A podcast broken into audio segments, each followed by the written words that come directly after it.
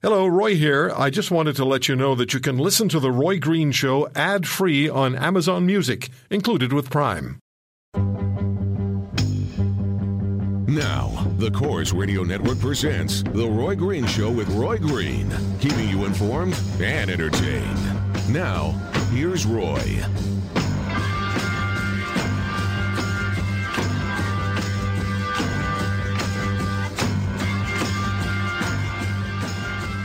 Well, it has been a very active week on uh, emails, certainly, and to a certain extent on social media on the segments that we aired last weekend on Donald, Donald Trump, saying that if he becomes the president of the United States, he'll, for a period of time, ban Muslims from entering the United States. We uh, we raised that last Saturday. It was an hour and a half of nonstop, nonstop calls, lots of emotion. And then we uh, revisited it on Sunday simply because of all of the activity on Saturday, and it was just as active and just as emotional on both sides of the issue uh, on Sunday. And I had Dr. Zuhdi Jasser on the show, Raheel Raza on the program. And Raheel Raza said, hey, listen, when you ask for moderate Muslims to step up, and then one does, as in when she was talking, you know, don't criticize me. Fair comment. Uh, I've selected two emails from the ones I received all week, and in the next hour, I'll read them to you. And we'll just put a little time aside for your reaction to the emails. I want to read them to you next hour. Um, later on this hour, we'll talk to uh, Dr. Catherine Ferrier from Montreal. She is uh, the president of the coalition's, uh, actually, the president of Physicians Alliance Against Euthanasia.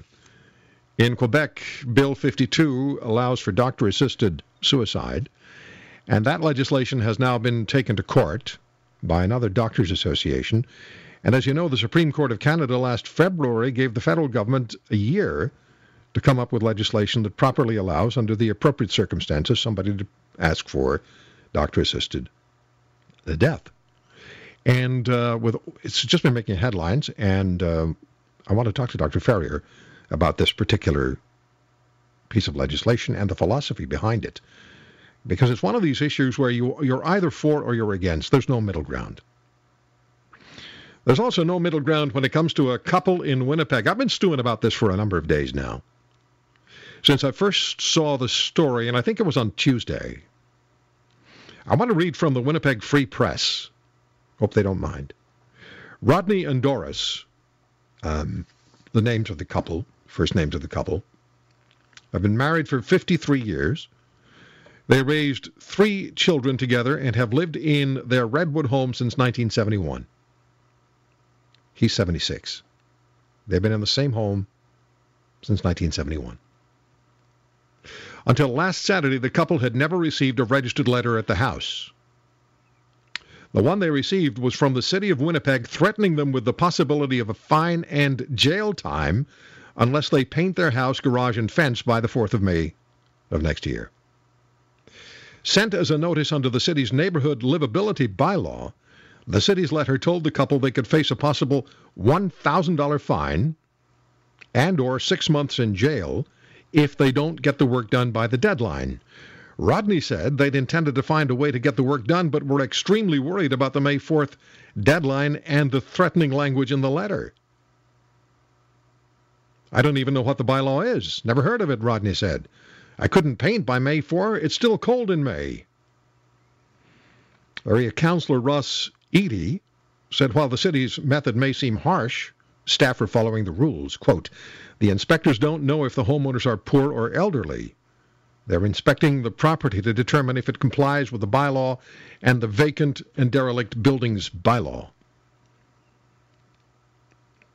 They don't know whether it was a bylaw officer who saw the peeling paint on the house and the structure, I think it's a garage, a shed, or whether it was a neighbor who complained. But the first communication from the city of Winnipeg to a 76 year old man and his wife, who've lived in the same place since 1971, is a threat. Either you paint by May 2nd or you could face a $1,000 fine and six months in jail. That's the first communication and it's registered mail. And it scared them. Whatever happened to a knock on the door? Whatever happened to a little bit of communication? The councillor said that, well, there's no way the, the bylaw officers could know who lives in the house. Really? You don't have municipal rolls? You can't knock on the door? Really? So these elderly people were scared by what they encounter from the city of Winnipeg. And it's not just the city of Winnipeg, it happens everywhere in this country, and not just in Canada. When you have communication from officialdom, quite often it ends with the threat of a fine and or prison. You know that. You've seen the letters. Government informs you that they're going to do something or there's something that's taking place, they're changing something that's significant or maybe not so significant, and at the end it says you have X number of days to comply, and if you don't, you'll be punished. And it's exactly this kind of attitude that generates support for Donald Trump. We take it full circle. That's why people are angry, fed up, disgusted with a lot of the communication that they get from government. This isn't the only story of obtuse, rude, miserable, uncaring, unfeeling, ignorant, power tripping waiting to be told. Um, I used to have a wonderful Rottweiler. His name was Zach. I used to talk about him on the radio in Hamilton. Zach the Rottweiler. He was just the kindest, gentlest dog. So one day I came home and there was a, do- a note in the doors, jam- jammed in the in the in, in the doorway, from the bylaw officer informing me that Jack had, uh, on, on, these particular dates, had been roaming the neighborhood and intimidating and frightening people. And if I didn't uh, uh, control this dog, he would be taken away from me and could possibly face being put to sleep. There was only one big problem with this letter. On all of the dates, on each and every date, this particular bylaw officer indicated that Zach had been roaming the neighborhood and frightening people. I was in another province, and Zach was right there with me. Not a knock on the door. Nothing. Just the threat. Control your dog or we'll take him away from you and we'll euthanize him. Really? So I told the story on the air, and there was story after story after story, just fed up people with, with the way they were being treated by bylaw officers, by federal organization like the Canada Revenue Agency. I had uh, did a number of shows on what was then still called Revenue Canada with uh, people who had been hounded by them. And there was a small business owner who'd lost his business who told us on the air that he sat in his empty and foreclosed house with a shotgun aimed at his own head because he'd been harassed so constantly by Revenue Canada. I spoke with a friend about, this earlier this week, about this this Winnipeg story. And he told me, reminded me about something you told me earlier about being in a discount store, which I'm not going to mention by name. Um, because it's a one off incident. I don't know if it's happened to other people in that particular chain of stores. But the electronic buzzer went off as he tried to walk out of the store after buying a shopping cart full of items. He paid for everything. Seems the cashier had by mistake placed an item into a bag without scanning and billing my friend. As he was leaving, beep, beep, beep, beep, beep, beep, beep, beep, beep. So they find the item, and they look at him and they say, hmm, you must have stuck that in your pocket. You paid for everything else, but you were going to leave with this, whatever it was, five or ten dollar item. So they hauled him into an office and they called the police. And the police talked to him, and the store management talked to him, and they treated him like he was dirt under their fingernails. That's, that was his quote. But after about half an hour, they came to the realization that they really weren't dealing with a shoplifter, so they let him go with a warning. What was he being warned about? He hadn't done anything wrong, which they fully understood. But oh no, they had to let him go with a warning. My friend's response was, if I was going to steal something from the store, I'd choose a store with better merchandise than you carry. It's about the only comeback he had. He's still angry, and he won't go within a hundred yards of one of those stores. I told you the other day a couple of weeks ago, I was pulled over by a by a Sûreté Quebec police officer. Stopped. I wasn't speeding, wasn't doing anything wrong. And uh, he was pleasant enough. He came to the window and he said, uh, You know why I stopped you? No. I don't, officer. Why? You weren't wearing your seatbelt. Oh, yes, I was. I always wear my seatbelt. And I was alongside you for about a second and a half. You were about 50 feet away. I was traveling at about 30 miles an hour. And if you looked into the car that I was driving at the time, it was white and it has tan seats and it's a tan seat belt and the windows are smoked. How could you, in a second and a half, looking into a white car with tanned windows, uh, with, with, with smoked windows, with tanned seats, with a tan seat belt, and I was wearing a sort of a tan type top, color, tan. How could you tell I wasn't wearing a seatbelt? He said, Let me see your driver's license. I handed him the driver's license. He said, You can go, Mr. Green, after he looked at it. I still don't know why he stopped me. And it's an agent of the state stopping me for no reason at all, none that I understand. And I was going to I was going to complain to the Sûreté Quebec, and friends of mine said, "No, don't do that, Roy. You don't want to be on their radar." Figuratively or literally, you don't want to be on their radar. Just let it go. So I let it go, and I wish I hadn't. In another situation, I was given a speeding ticket in Ontario by a police officer, clearly who was operating a fishing hole.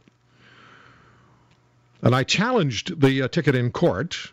And the Ontario lawyer asked me at the time, was it a brown cruiser? Did it come out of a farm lane? Yes, yes. Okay. Mr. Green, will you settle for seven over? And uh, no demerit points and 40 bucks. It'll make it easier on all of us. Okay. So clearly he had agreed. He knew exactly what happened. And he was asking me to just let it go no demerit points because the ticket was going to involve some significant demerit points because he really wrote me out. And he was wrong. So I paid the 40 bucks or $42. I, I, I swore a statement into an old tape recorder with tape. it was actual tape that was whirring around. And, uh, and I left. So I have a couple of minutes here. I, think I may have twigged a memory with one or two of you about an encounter that you've had with a bylaw officer, maybe with a police officer, maybe with a tax agency, maybe with a politician that left you feeling like you had just been pushed around a little bit more than was absolutely necessary. 1 225 8255 is my number on the Roy Green Show on the Corus Radio Network. 1 225 8255 is my number. What's happened to you? Do you have a story you can share with us about how you were treated by officialdom? And how do you feel about these elderly couple in Winnipeg? Triple eight two two five eight two five five. What happened to you with a bylaw officer or a tax agency, a city hall, whomever, whatever? What happened to you in your encounters with officialdom that left you with a bad taste in your mouth? Triple eight two two five eight two five five. Call me. And we're going to start with Rick, who's in Stettler, Alberta. Hey, Rick. Hey, how are you doing, Roy? Good, good, sir. How are you doing? I'm not too bad. What happened to you? Yeah, I was driving home from work one morning and uh, just right at Lakeshore Drive there by Windermere, and uh, they were putting up new townhouses there. And they had sprayed the road with water, and uh, there was uh, a couple of police officers in a car waiting to turn left, and I was going straight, and the light had turned from green to amber, and this lady in front of me jammed on her brakes. So I almost ran into the back of her, but I never hit her or nothing. And one officer rolls down his window and he goes, "Hey, buddy, what's the problem?" I go, uh, "The road is wet, officer." Uh, you know, I stopped. Uh, there's no problem. So as the light turned green, I continued up the road. Instead of them turning left, they followed me and pulled me over. So when the officer came up to my window, before I could even get any words out of my mouth, he told me to shut my effing mouth, right? And wow. I I I was shocked because I hadn't hit no one. I hadn't done nothing wrong, to my knowledge. And uh, that's what he said to me. So he asked me for my driver's license, insurance, went back to their vehicle, and he wrote me out a ticket. For what? Uh, for almost hitting the woman, I presume. Following too closely? I was not following. No, no. I'm, I'm just wondering if that's what the ticket was for. Yeah. What did it cost you? That's what it was. Yeah. What did it cost you? Uh, he wanted $180. He, So- well, he did. He didn't want you to pay him on the spot, though. Oh no, no. I uh, I let them go back to their car, and when he came and he handed me the ticket, Yeah. I violently grabbed it out of his hand, and I say, "I will see you in court." And did you? oh yeah, I took it to court, And what happened? and and when I went there, like I had a tell me. Tell me. Tell me real quick, Rick. Yeah, I had a workmate following me, and he came to court just to back up my story. And when the officer seen my workmate and me, he went up to the judge and says, "Oh, I'd like to withdraw the charges." Oh no! After all of that, and, and then being greeted, uh, that nice friendly greeting you got. exactly. Okay, buddy. Thank you for the call. That's uh, well, I, I, I hear so many stories. Jason is in Calgary. Jason. Hi. Yes, sir. What happened? So I was in Calgary and I was driving along, and there was a bylaw vehicle, not a police officer or anything, and they had his door open so none of us could get by. I honked, and then he tried to pull me over.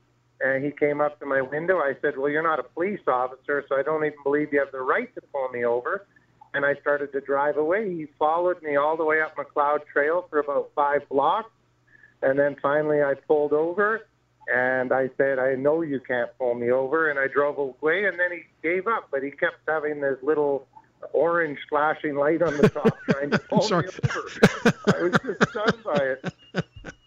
I don't mean to laugh. I know it was it was kind of humorous. kind of hilarious, isn't it? so in the end, he realized he couldn't pull me over, and uh, I just left. Yeah, But cop wannabe. Kind of abuse of power, It is an abuse of power. especially when you have no power. Yeah, exactly. When you have no power, I got to tell you real quick. I was behind somebody in a uh, near a hospital, and the guy was parked where he shouldn't have been parked. Um, and uh, he was waiting for somebody, I guess. Saw the bylaw officer start to get ready to write him a ticket. I honked my horn. I was behind the guy. I was okay to stop there. I honked my horn, and I pointed at the bylaw officer, and the guy took off, and the bylaw officer started giving me hell. Oh, So, so I said, "Hey, buddy, don't talk to me right now. Why don't you come on my radio show tomorrow morning at nine o'clock? I was at CHML in Hamilton at the time. Be there at nine o'clock in the morning. We'll talk about it." Of course, of course, he, he didn't show. can I say uh, Merry Christmas to my kids, Yeah, real quick. Sierra, Kaylee, and Ethan? Merry Christmas. All right, Jason. Merry Christmas to you. We're going to come back with Dr. Catherine Ferrier from uh, Quebec on the euthanasia law. Don't miss this. That's next.